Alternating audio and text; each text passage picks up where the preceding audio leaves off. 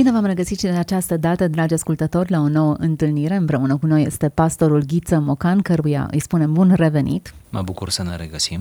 În episodul trecut am început o discuție interesantă pe care o continuăm cu același interes și cu aceeași bucurie. Am uh, vorbit despre un scriitor de origine olandeză, Henri Nouwen, care ne-a lăsat o moștenire interesantă, bogată, profundă, sensibilă. Un volum intitulat Fiul risipitor, povestea unei întoarceri acasă, a fost pretextul discuției noastre și ne-am oprit asupra fiului cel mic, cu care ne-am identificat de foarte multe ori. O risipă pe care am, am, nu am redefinit-o, ci am redescoperit-o în alte ipostaze. Risipa de sine, risipa darurilor, talentelor, risipă um, a iubirii necondiționate pe care Dumnezeu o oferă. Astăzi... Îmi place să cred că a fost un exercițiu reușit și îmi place să cred că am dat idei și altora. Amândurora ne-a prins bine acest da, exercițiu. cel puțin noi doi ne-am întors, iată, spre o ipostază pe care o vedeam îndepărtată de noi și, în general, aș vrea să mai fac o mențiune, cei care sunt crescuți în biserică, cei care nu au timp să meargă în lume, nici cadru, să meargă în lume în sensul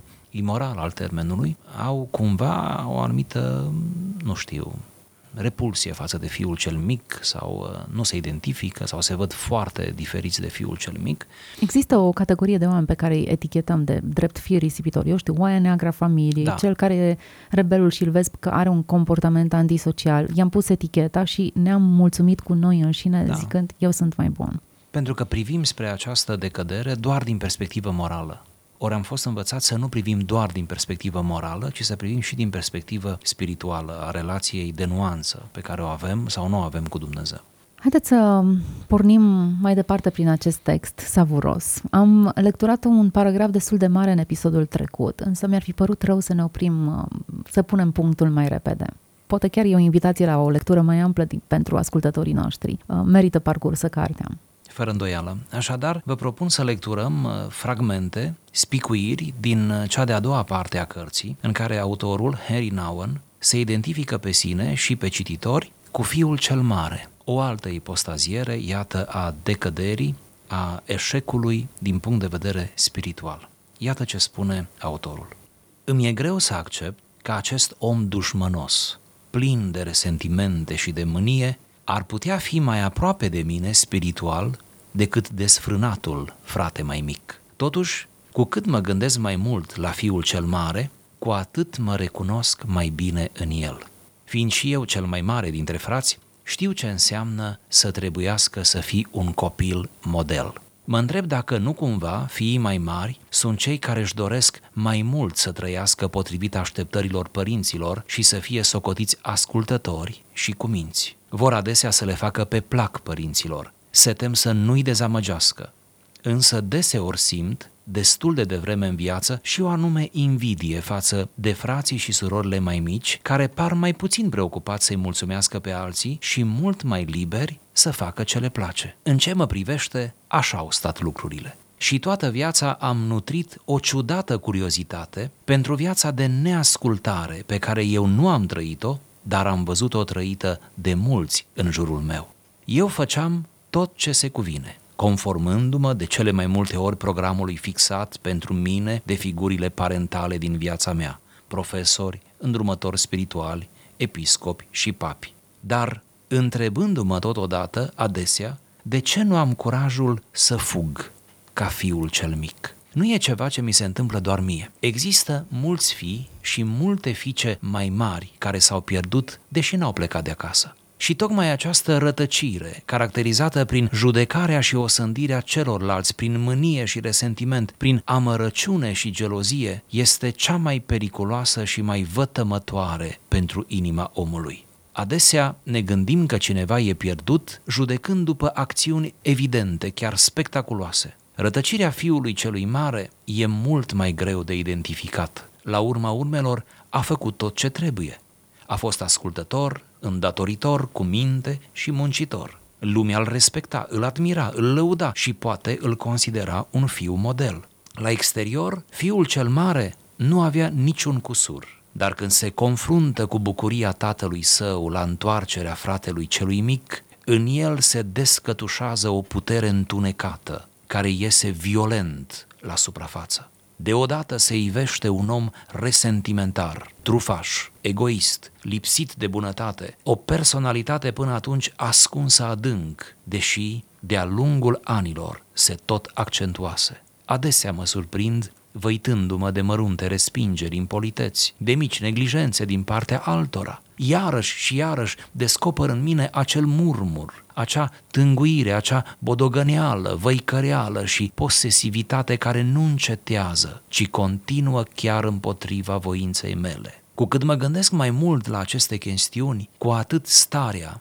mi se agravează. Cu cât mi-o analizez mai mult, cu atât găsesc mai multe motive de a mă plânge. Și cu cât o scrutez mai adânc, cu atât se complică. Această plângere interioară are o putere de atracție enormă, întunecată. Condamnarea altora și autocondamnarea, îndreptățirea de sine, dar și autorespingerea, se potențează între ele, făcându-mi tot mai mult rău. De fiecare dată când mă las ademenit pe acest drum, el mă atrage într-o spirală nesfârșită de autorespingere. Și pe măsură ce mă las atras în vastul labirint al nemulțumirilor mele, mă rătăcesc tot mai mult, până când la sfârșit mă simt omul cel mai neînțeles, mai respins, mai neglijat și mai disprețuit din lume. Tatăl îl vrea înapoi nu numai pe fiul său cel mic, ci și pe cel mare. Și fiul cel mare trebuie găsit și adus înapoi în casa bucuriei. Va răspunde el rugăminții tatălui său?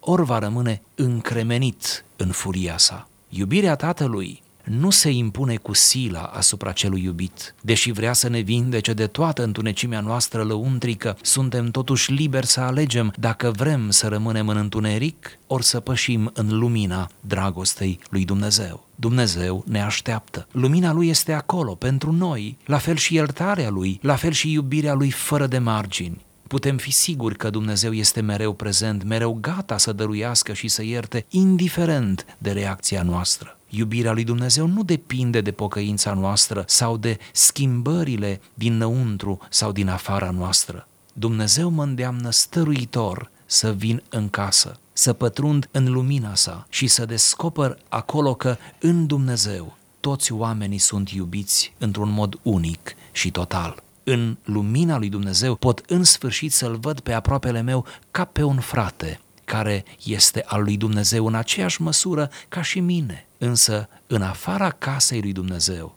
frații și surorile, soții și soțiile, iubiții și prietenii ajung rivali și chiar dușmani, fiecare chinuit mereu de gelozii, suspiciuni și resentimente. Experiența mea personală a întoarcerii fiului celui mare poate da speranță cuiva prins în resentimentul acela care e rodul amar al nevoii de a fi pe placul celorlalți. Cred că oricine are cândva de-a face cu fiul cel mare sau cu fica cea mare din el. Întrebarea cu care ne confruntăm e simplă. Ce putem face ca întoarcerea să fie posibilă? Deși Dumnezeu aleargă afară spre noi ca să ne găsească și să ne aducă acasă, trebuie nu doar să recunoaștem că ne-am pierdut, ci să fim pregătiți să ne lăsăm găsiți și duși acasă. Cum? Evident, nu așteptând pur și simplu cu pasivitate. Deși nu suntem în stare să ne eliberăm singuri de furia noastră înghețată, ne putem lăsa găsiți de Dumnezeu și vindecați de iubirea Lui, dând dovadă zilnic de încredere și recunoștință. Încrederea și recunoștința sunt exercițiile pentru convertirea Fiului Celui Mare, iar eu am ajuns să le cunosc din proprie experiență. Atât de frumos încât rămâne foarte puțin de adăugat. Credeam că m-am identificat cu fiul risipitor în emisiunea trecută și am scăpat. Se pare că emisiunea de astăzi este vorba tot despre mine. Da, fiecare ipostază ne surprinde. Ne surprinde și ne pune pe gânduri și ne obligă într-un fel, dar într-un mod plin de, de candoare și de dulceață, totuși ne, ne atrage spre sine și parcă ni se propune ca un uh, exercițiu de analiză și de a ne opri cumva în dreptul nostru, cumva îmi vine să spun ca la medic când ne ducem la o radiografie. Interesant. Uh, deși pilda aceasta vorbește despre ipostaze greșite, fiul risipitor, iată, merge și risipește, fiul cel mare dușmănos așteaptă afară, tonul acestei pilde nu este tonul acuzării, ci este perspectiva tatălui care aleargă. Mi-a plăcut expresia. Și încă ceva frumos la acest autor, la Harry Nouwen, zice, tatăl nu-l vrea doar pe fiul cel mic, îl vrea și pe fiul cel mare în casă. O răsturnare cumva hermeneutică. Tatăl nu e mulțumit, nu e deplin mulțumit, aflându-se doar cu cel care a fost pierdut. Pentru că în timp ce, iată, fiul cel mic, ironia pildei, nu? Și a realității, în vreme ce fiul cel mic era deja în casă, adică a fost găsit, adică a fost mort și acum a înviat, în timp ce unul înviază, nu? Se întoarce, se redescoperă, se reangajează, celălalt se pierde afară. Nu? Aici este o, o, o, o dramă, o dramă secundară, dar iată, nu mai puțin dureroasă a pildei. Și, de, și pare secundară, ea este esențială în sine. Drama pe care o trăiește acest fiu mai mare, care se pierde fiind la aceeași adresă, culmea, dar e afară din casă. Și mi se pare foarte frumoasă sublinierea aceasta. El așteaptă afară din casă. Poți să locuiești la aceeași adresă, dar totuși ești afară din casă. Să fie atât de aproape, dar în același timp, cum spunem noi, atât de departe. Exact. El este afară din casă, din casa bucuriei, cum se spune în carte. Să definim rătăcirea pe care o găsește Noan. Rătăcire caracterizată prin judecare, osândire, mânie, resentiment, amărăciune, gelozie, sentimente omenești. Care dintre noi este scutit de ghearele acestor sentimente în anumite momente critice? Da, sau alte forme de afectare, cum ar fi, m-am lăsat prea des, spune el la un moment dat, afectat de micile impoliteți, de lipsa de apreciere asemenea. Și eu am zâmbit la, la da, aceasta. Am fost prea sensibil, prea afectat. Asta a dovedit că eu am o problemă. Vedeți, el nu-i judecă pe cei care, nu, au, pe nedrept. Au, au făcut aceste lucruri. Da ci acel murmur sau tânguire, bodogăneală, voicăreală și posesivitate care nu încetează, ci continuă chiar împotriva voinței mele. Chiar mi-a, mi-a adus zâmbetul pe buze această enumerare. Câți dintre noi devenim atât de sensibili uneori, în anumite momente, atât de pretențioși în anumite relații sau exigenți, așteptând mai mult decât imposibilul și plasându-ne în această poziție de fi mai mari, critici, ursuzi morocănoși. Cumva, cumva autorul ne cheamă și nu, nu sună prea duhovnicesc ce zic acum, dar de aici am putea pleca, cumva autorul ne cheamă să fim realiști, trăim într-o lume imperfectă, ne întâlnim cu oameni la fel de plini de scăzăminte ca și noi. Nu mai zicem că răul este în lume, și se manifestă prin oameni. Nu mai zicem că nu întotdeauna întâlnim contextele cele mai pure de viață, nu? Și în situațiile sociale în care ne învârtim. Prin urmare, ce ar trebui să facem? Ar trebui să ne străpungem cu tot felul de chinuri în fiecare zi? Ar trebui să ne înrăim, pentru că fiul cel mare se înrăiește? Tipologia creștinului care decade, decade totuși mergând mai departe cu biserica, cu rugăciunea, cu, nu? Mergând mai departe. O listă întreagă de exigențe religioase împlinite și da. mi-e așa de teamă de toată religiozitatea chiar asta. Fiind moral, nu, nu că ar fi greșită, moral. e recomandat, e recomandat să te rogi, să cugeți, să meditezi, da, și să, să fii postești. moral, cum era fiul exact. cel mare. Exact, e, e moral, e, trebuie să faci lucrurile acestea și totuși, și totuși, esențialul e altundeva și da. altceva. Riscul activismului este aici. Pe de altă parte, să mai punctăm un adevăr care are valoare dogmatică și e bine să-l prindem, mai ales că la predici, din câte observ eu, uh, nu prea spunem acest detaliu. Niciodată nu e bine și să înțelegem uh, în mod, în mod înțelept ce afirm, niciodată nu e bine ca moralitatea să devină un scop în sine, ca îndeplinirea îndatoriilor, fie ele și religioase, să fie un scop în sine, ca mersul la biserică să fie un scop în sine, Niciodată nu e bine ca ceea ce realizăm noi în planul credinței, lucruri care sunt cuantificabile, chiar pentru noi sau semenii noștri, să devină un scop în sine. N-am zis să nu le realizăm. Cum să nu le... De fapt, din toate acestea se alcătuiește viața noastră de credință, dar ele nu devin un scop în sine. Scopul nostru este o persoană, este Hristos. Noi, de fapt, pe El îl avem ca finalitate. Noi înspre El ne ducem și nu ar fi o tragedie mai mare decât tragedia fiului celui mare. Adică să le facem pe toate acestea, să le transformăm în scopuri ultime ale propriei noastre existențe și de mers spiritual și a ne trezi că nu mai ajungem la Hristos, a ne trezi în afara casei. Dintre toate formele de autoînșelare pe care le întâlneam, cineva spunea că cea mai periculoasă este aceasta religiozității sentimentul că le fac pe toate bine și s-ar putea chiar să fie făcute bine, asemenea fiului cel mare. Te slujezi din tinerețe, nu ți-am Sigur. ieșit, nu ți-am călcat porunca, n-am, n-am risipit, n-am, nu m-am destrăbălat, am făcut toate lucrurile cum ar trebui, ca la carte. Cu toate acestea, ce autoînșelare gustă?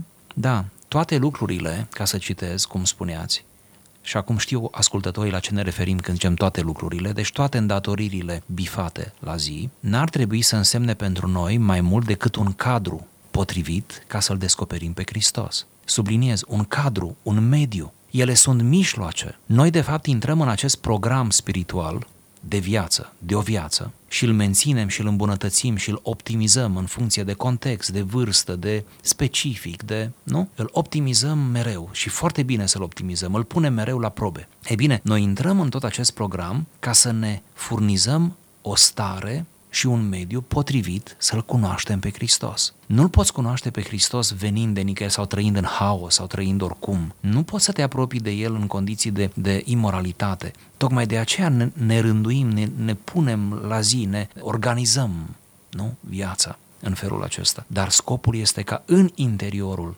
acestui demers noi să trăim părtășia din casă și atmosfera și drepturile și tot ceea ce da. presupune să fii acasă, să fii înăuntru. Ari uh, Nauen spunea, de câte ori mă las ademenit pe acest drum, el mă atrage într-o spirală nesfârșită de autorespingere și pe măsură ce mă las atras în vastul labirint al nemulțumirilor mele, mă rătăcesc tot mai mult, până când, la sfârșit, mă simt omul cel mai neînțeles, mai respins, mai neglijat, mai disprețuit, victimizarea aceea. Ori câte victime n-am întâlnit și de câte ori nu ne-am autovictimizat în situații de genul ăsta, ne-am plâns singuri de mână. Da, și a început să ne placă. Am jucat un rol în care am început să ne simțim... Da, și în felul acesta i-am rănit pe ceilalți. În felul acesta am acuzat oameni care chiar nu aveau uh, nimic cu tema, cu subiectul. Ajungem, dacă ne victimizăm uh, cronic, ajungem să îl acuzăm pe Dumnezeu și Universul întreg și ni se pare, și aici este aroganța victimizării. Aroganța victimizării stă în faptul că prea te transformi în centrul Universului, că prea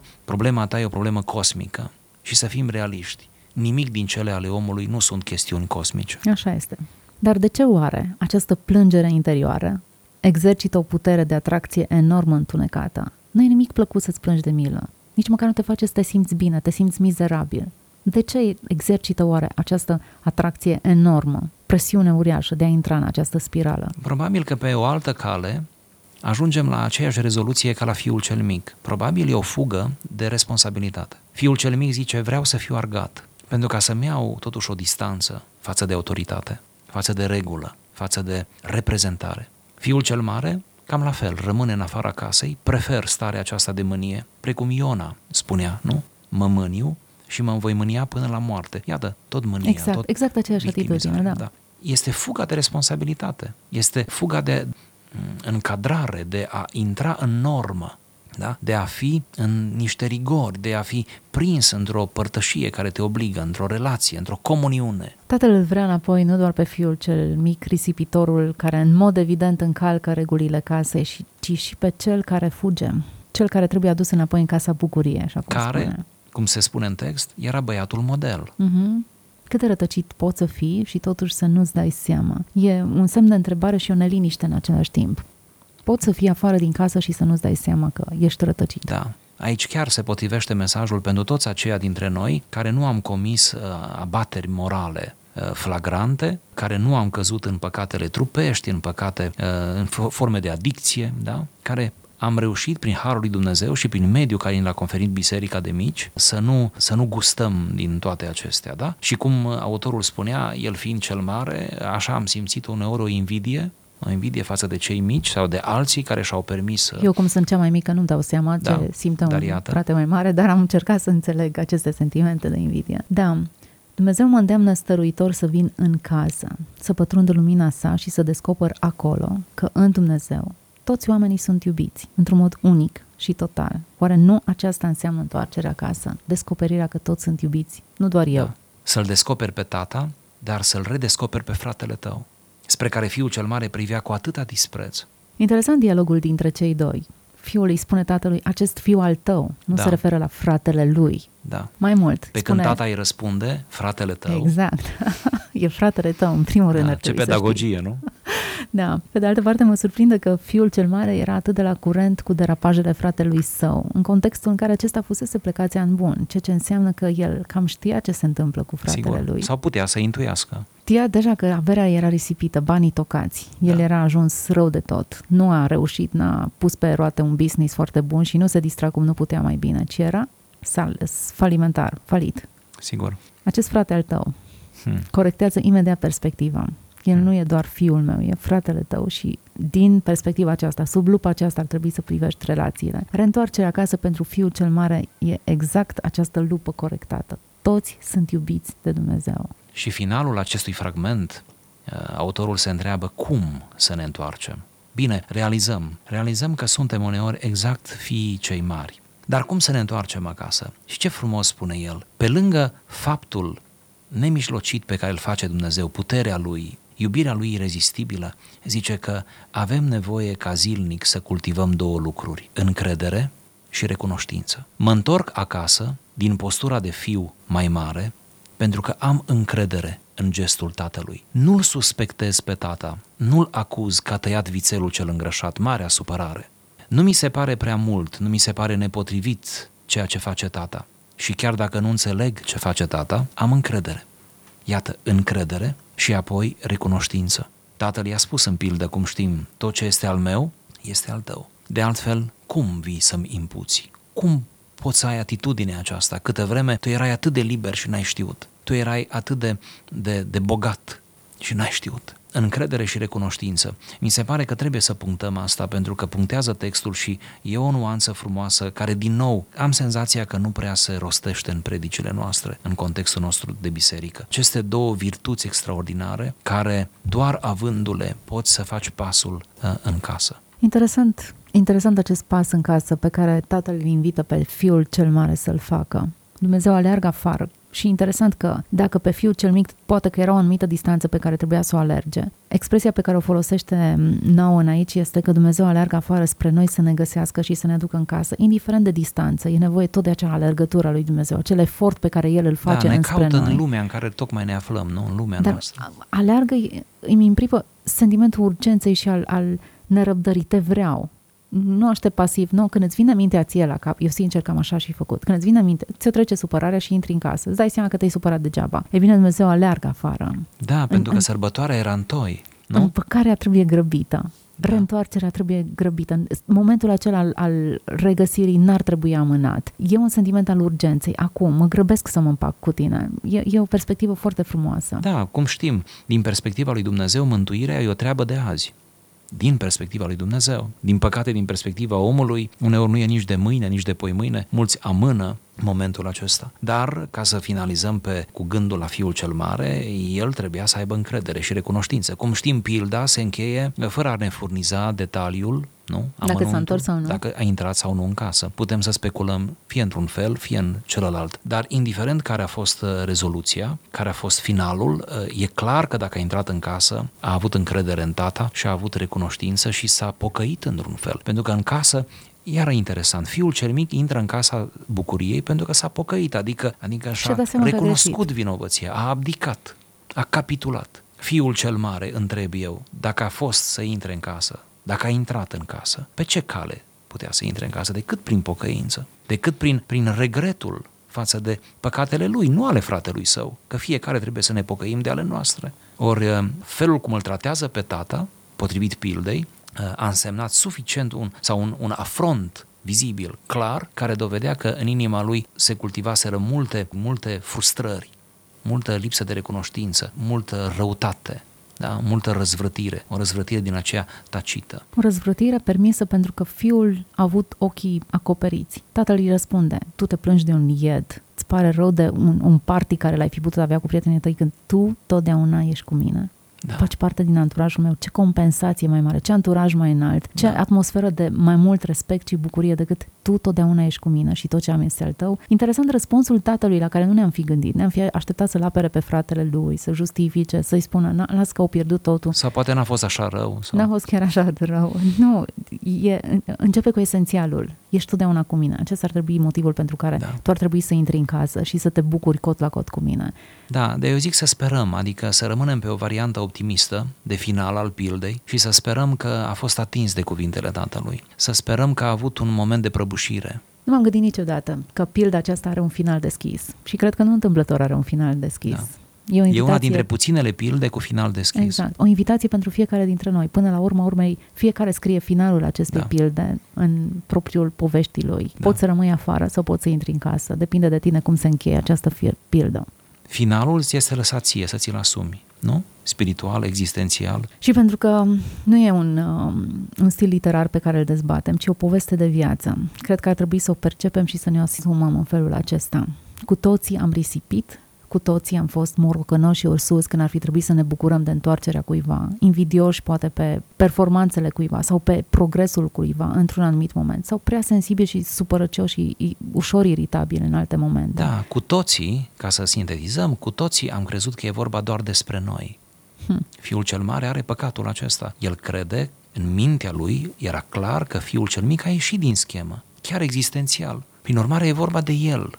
Ori pentru el asta a fost marea supărare, în, nu, în îngustimea minții lui și în răutatea care a Care era scenariul pe care îl avea în minte fiul cel mare, privind la întoarcerea fiului cel mic? Dacă ipotetic acesta ar fi venit, cum ar fi trebuit să fie primit în așa fel încât acest fiu mai mare să se declare da, mulțumit? cred că ar fi trebuit să fie primit exact cum s-a gândit fiul cel mic, adică un argat, adică o slugă și toată viața să simtă cât de mult costă să cheltui nesăbuit averea tatălui. Părerea tatălui a fost diferită.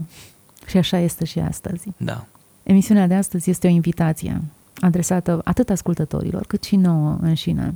Un drum spre acasă. Dacă tatăl a alergat spre noi, gestul e atât de frumos încât ce risip ar fi pentru noi să-l ratăm și să nu ne întoarcem spre el. Și nu trebuie decât să avem încredere și recunoștință două cuvinte cheie. Avem încredere că ați urmărit această emisiune și vă mulțumim și vă dăm întâlnire data viitoare într-o nouă discuție împreună cu acest uh, preot, scriitor uh, olandez, de origine olandeză, care ne-a lăsat o moștenire atât de bogată, un volum uh, intitulat Întoarcerea fiului risipitor, pe care l-am ales ca subiect de discuție, povestea unei întoarceri acasă. Așadar, ne dăm data viitoare o întâlnire pe marginea acestui text care ne îmbogățește. Până atunci însă să fie cu folos toate lucrurile pe care le-am discutat.